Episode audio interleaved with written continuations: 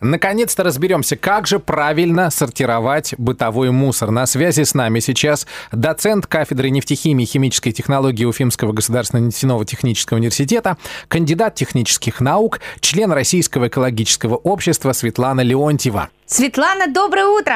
Доброе утро. Давайте разбираться, Светлана, как правильно сортировать бытовой мусор. Нужно ли мыть вот эти все, ну, например, пластиковые э, бутылочки, баночки? Э, смотря что вы планируете куда сдавать. Если мы делим на э, четыре фракции, ту, которую у нас вывозят наши э, спецавтохозяйств, городские службы. То есть мусор нужно разделить на четыре фракции. Какие эти фракции? Давайте перечислим. Пластик, да, мы понимаем, бумага, еще что? Стекло. Стекло. И? Верно. Ну и четвертая фракция – это то, что у нас остается, то есть то, что не сортированное. А, Все а- остальное.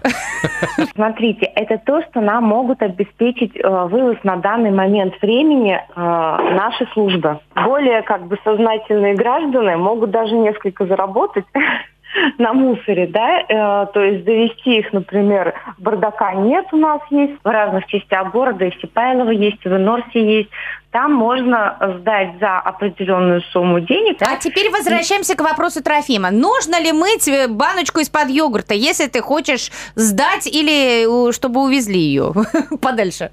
Вот если ты хочешь сдать и заработать, да, ее необходимо помыть. Пакет из-под молока – это бумага или пластик? Вот куда его отнести? Или это несортируемый отход? Тетрапак он Да, имеет в виду. Тетрапак на данный момент можно переработать, но это не пластик, а бумага, пластик и металл, а, то есть фольга в каком-то количестве. Его надо собирать абсолютно отдельно, то есть это отдельный вид отхода и сдать бардака нет фирму, а, скажем, либо в несортируемые отходы. Ну, То есть это Понятно. какая-то пятая фракция, получается, что ли, у нас образовалась? Но у нас фракций гораздо больше. Ну, то есть даже тот же пластик, да, вы же понимаете, что пластиковая бутылка из-под Кока-Колы и пластиковая бутылка из-под шампуня – это разный пластик, а, и, соответственно, его надо собирать а, в разные. Сколько должно быть дома контейнеров? У тебя целая комната должна быть под этот мусор э, отведена. То есть здесь важно пластик, когда вы их собираете, его комкать, да, чтобы не воздух возили. А, бумагу очень важно, чтобы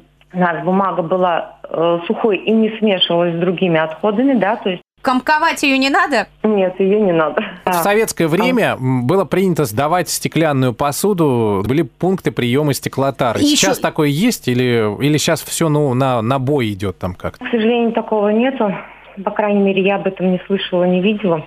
Поэтому все сдается исключительно на бой. Я напомню, что мы сейчас говорили о сортировке бытового мусора с доцентром кафедры нефтехимии и химической технологии нефтяного университета, членом Российского экологического общества Светланой Леонтьевой. Светлана, пусть в нашей жизни будет меньше мусора, правда? Все верно. Пусть будет больше ресурсов. Все, спасибо большое. До свидания.